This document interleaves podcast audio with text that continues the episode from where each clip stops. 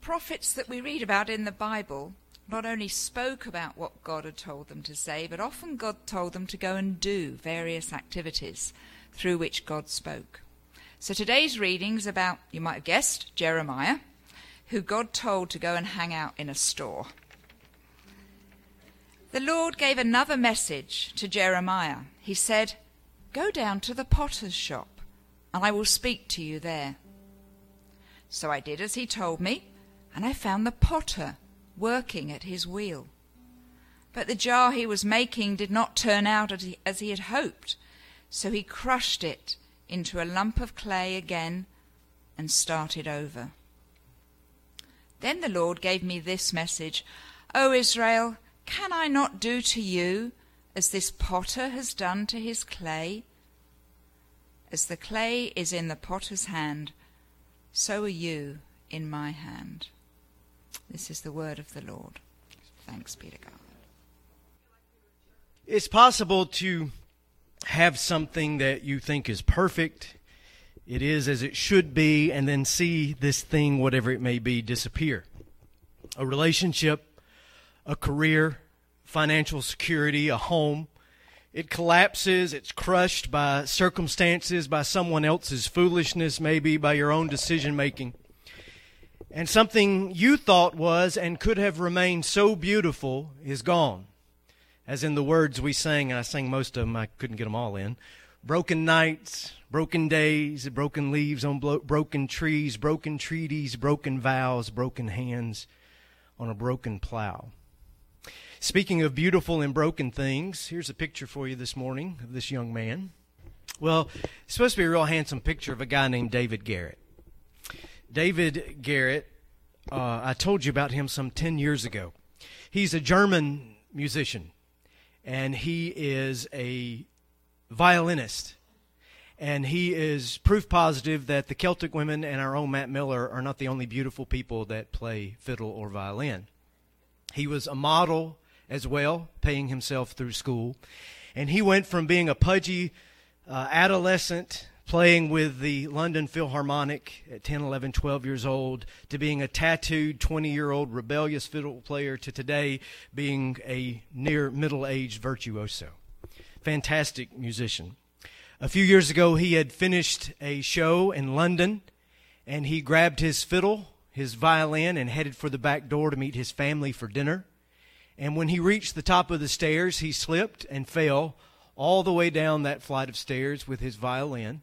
And when he got to the bottom of that staircase, he had a broken ankle and some needed a couple stitches. But worse than any of that was his fiddle, his violin had broken his fall all the way down those stairs. It was a 230 year old Italian masterpiece crafted by Guadagnini. He bought the violin for 510,000 euros and when he got to the bottom of the stairs, it was in 510,000 pieces. Well, at first he was crushed, as crushed as the violin. But then he noticed that all of his music was suddenly selling for more money than it had before because no one would ever hear music from that violin again.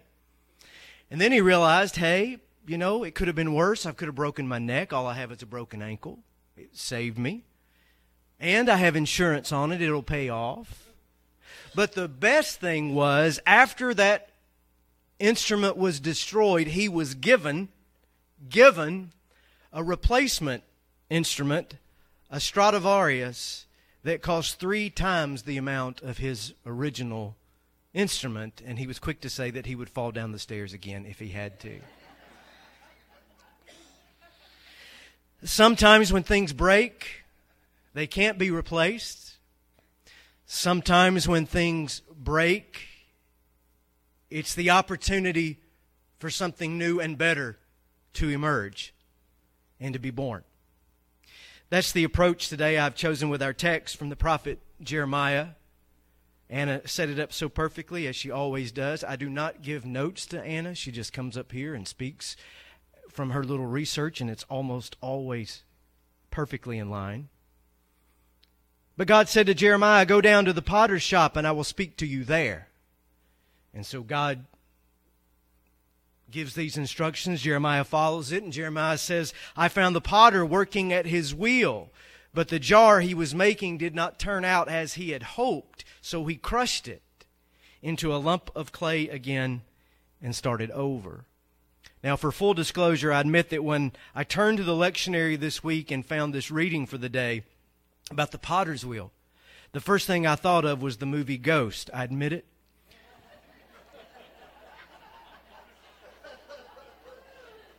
starring Demi Moore and the late Patrick Swayze. They're sitting at the potter's wheel, you know, Unchained Melody. Oh, my love. It's playing, and it gets all gooey and stuff. And uh, maybe talking about that today will spring it from my mind so that I can forget it. What made it worse is when I said to Garrett this week, I can't get this scene from Ghost out of my mind. He said, and I quote, Yeah, I, I don't really remember that movie. I was just a kid.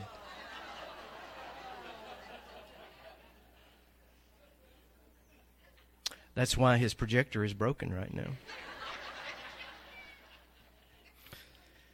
this is no romantic Hollywood fantasy film here in Jeremiah. It's a practical, tangible illustration given to Jeremiah so he can see what happens to broken things. They break, but they can also be remade.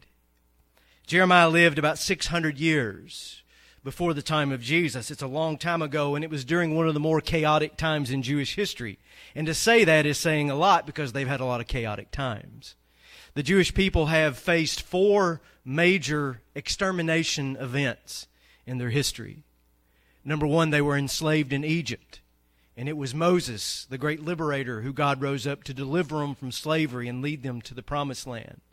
A second event is the one in which Jeremiah finds himself in, where the Assyrians and the Babylonians, world empires at the time, rise up in the east and roll into the Middle East and all but destroy the nation. The third happened right after Jesus' day. The Romans sieged Jerusalem, destroyed the city, scattered the people to the wind. And the one most familiar to us in the 20th century, the Holocaust, the German attempt to exterminate all Jews around the world. Those are the four major events. There have been many minor ones that, that the Jews faced. Jeremiah is living during that second one. To be able to speak to him would be like speaking to or interviewing a Holocaust survivor today. Jeremiah grew up in a little village outside the capital of Jerusalem. He saw the Babylonians under their great king Nebuchadnezzar rise. All of his family had been priests and temple workers. They were part of the, the religious establishment. But Jeremiah did not fit that vocation. He had the skills, but his calling was different. He would not be the priest who would comfort and pastor and encourage the people. He would take the parallel path, that of the prophet. There are two great rails within the Jewish faith all faith for that matter, you have to have the priest, he or she that maintains the institution, that keeps order, that provides explanations and answers questions. It is an essential vocation to any faith. But you must also have the prophet. He or she is the agitator, the protester, the dissenting vote, the minority reporter. He or she pushes the establishment away from its comfort and its laziness. The prophet warns people, provokes people, doesn't comfort others, disturbs others. And these two roles are twisted and tangled together in all faiths and in all traditions because both are needed. And at certain times, one is more needed than the other. So we arrive at Jeremiah the prophet, not the priest. Babylon was coming over the horizon like a horde of vultures. They would pick the landscape clean. So the priestly voice of comfort was a misguided voice. The people needed someone to compassionately but forcefully call them to change their ways.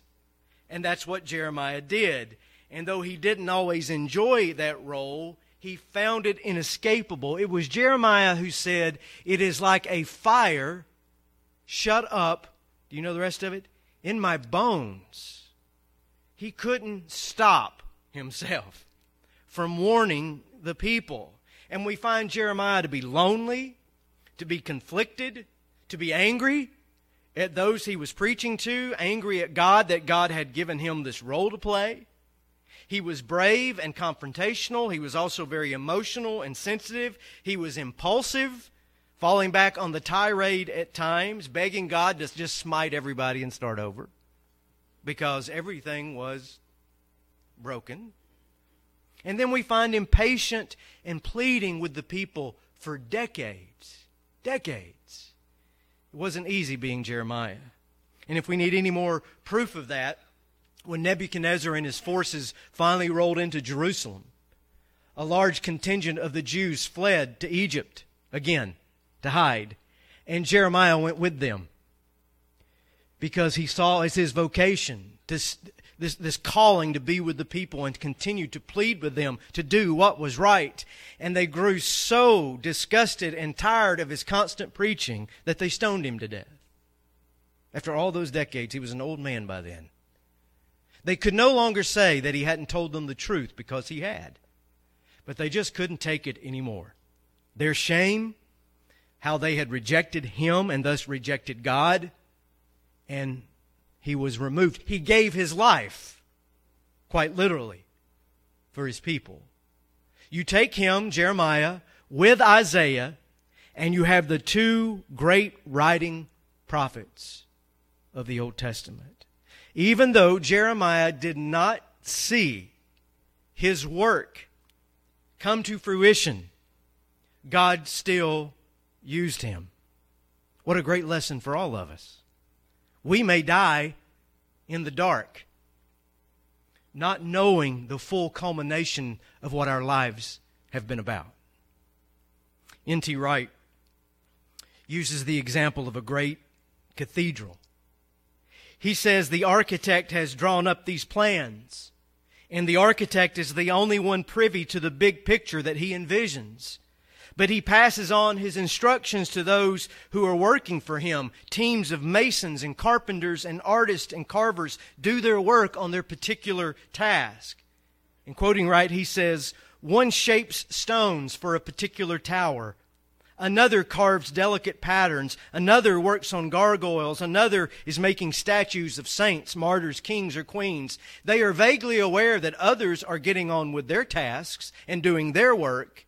And when they finish with their stones and their statues, they hand them over without necessarily knowing where they will fit into the final structure. And because it takes centuries to build a cathedral, most of them die without ever seeing their contribution to the whole. What an example that is. And it's here, I think, that the big work that the architect is doing meets your broken things and your broken life. The great architect who wills to build something beyond our imagination something that no eye had seen, no ear has heard, something that has not entered into the mind of men and women. That builder has ideas about putting back together the shattered pieces of our lives. If we will allow it. If you will not resist it. If you will let the hurting do its work.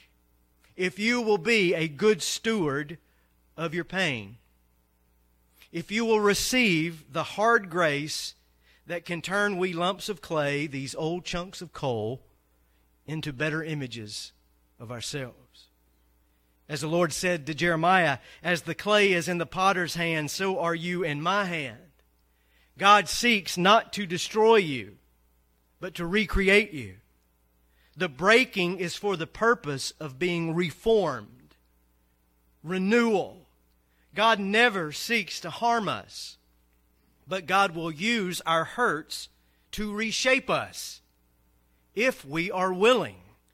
And if we're unwilling, we end up being, in the literal sense of the word, cracked pots. Busted, unusable, leaky. If I handed the microphone over today and I asked people to come up here and to bear witness to the times in their lives where they suffered some terrible setback, some crushing defeat, some completely shattering event, every person could step up here to this stage and tell a story. If you live long enough, you're going to have stories to tell about how everything went wrong.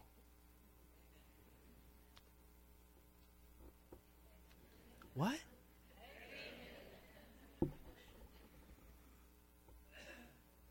But there would also be stories among those told of what was thought to be the worst possible thing that could happen at the worst possible time, but that happening ended up being a grace sent from heaven, a blessing disguised as a disappointment.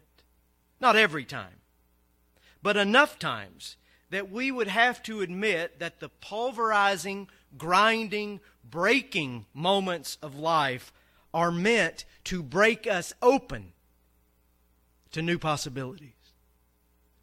Some of you are married today to a person that you couldn't imagine life without. And you would not be with that person without the disastrous relationships that preceded it.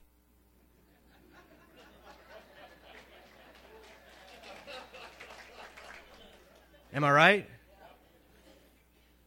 Some of you live here in this beautiful place. You have a life that you now enjoy because the life you had somewhere else fell apart. Some of you are in careers that you love, not because you planned it that way, but because you had what you had always hoped and dreamed of doing not work out. You were squashed, you were squeezed, you were worked over, worked out, and worked down into the dust.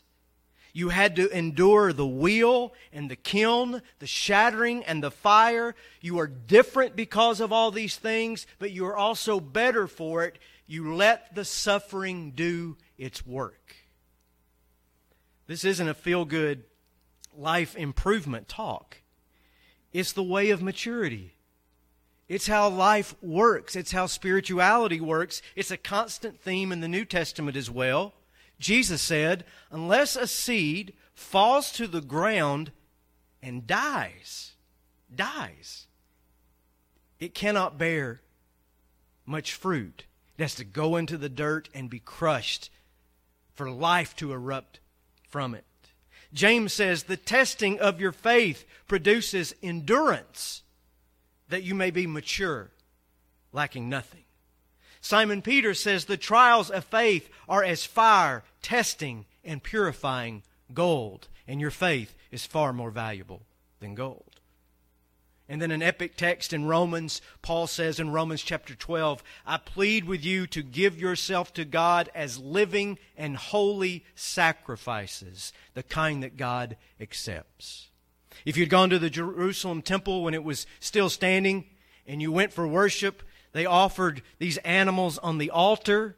It wasn't like an altar you see in a church, it was a firebox with a grid on top of it, burning coals, and they would offer the animal on that altar. I'd love to go to church there. It would smell like brisket and burnt ends all the time. I mean, think about that. Mmm, so good to be in. I mean, I don't know how you held a crowd because everybody's thinking about lunch and trying to get out the door. That's the image that, that Paul is giving. You're a sacrifice, but a, uh, you're a living sacrifice. And here's the thing about being a living sacrifice. When the knife gets close and the fire gets hot, we tend to crawl off the altar because it hurts. We slide off the potter's wheel. We seek a place more comfortable. We run from or we medicate our pain. And we are left with ourselves, our failures, our addictions, our regrets, our broken, unusable selves, all in just a little willing time in the potter's hands could change everything if we're willing. It's a dramatic example, but paraphrasing Flannery O'Connor, she said, We need large and startling pictures because we're all almost blind. This woman named Kay Wilson and she is a British born Israeli citizen who was terribly attacked a decade ago in the West Bank. Her co traveler was murdered by the men who left her for dead as well. But she didn't die. 13 stab wounds, 30 broken bones. And she found a way to get up on her feet and singing somewhere over the rainbow in her mind. She walked a half a mile for help. She went through everything you might expect after that ordeal, what any of us would go through. Survivor's guilt. Her friend had died, she had not. Anxiety attacks, PTSD, sleepless nights, nightmares, hospitalization, treatment by an assortment of physicians and psychiatrists, and rabbis. All these years later, though, she has done more than recover. She is thriving. She speaks to audiences all over the world about, quote, her survival, hoping to dispel hatred, whether toward Arabs or Jews. I refuse to hold every single Palestinian, Arab, or Muslim accountable for the heinous deeds of two savages, she says. And her life is one showcased by a new category of science. It's called PTG, post traumatic growth. With the right perspective and the right care, more and more survivors of tragedy are finding ways to grow, to flourish, to change, and to do so profoundly. In another example of modern research catching up with ancient wisdom, those working in this field recognize that it all comes down to a decision. When everything comes falling apart, thrivers, not just survivors, thrivers let the suffering do its work. And every such thriver has a five-fold experience. If I had a slide, I'd show it to you, but I'll tell you about it. Number one, a renewed appreciation of life. They realize after a tragedy that life is fragile and life is precious, and you better make the most of it. Number two, a focus on their relationships. It's the people that we love and who love us not all this other stuff that we are chasing after. Number three, new possibilities emerge. Thrivers find out that they can try and do some things that they never thought possible. They didn't have the courage before. But having survived what they have survived, they'll try anything. Four, the discovery of personal strength. They had said, Oh, I could never live through something like that then they are subjected to it and to discover, I did live through something like that.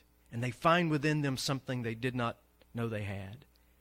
And again, these are scientists. The fifth one. Every person who thrived in the aftermath of trauma had experienced some kind of profound spiritual conversion. God had not abandoned them. God had met them in their sufferings. Now, do you have to go through a traumatic attack or a near death experience to grow? Of course not.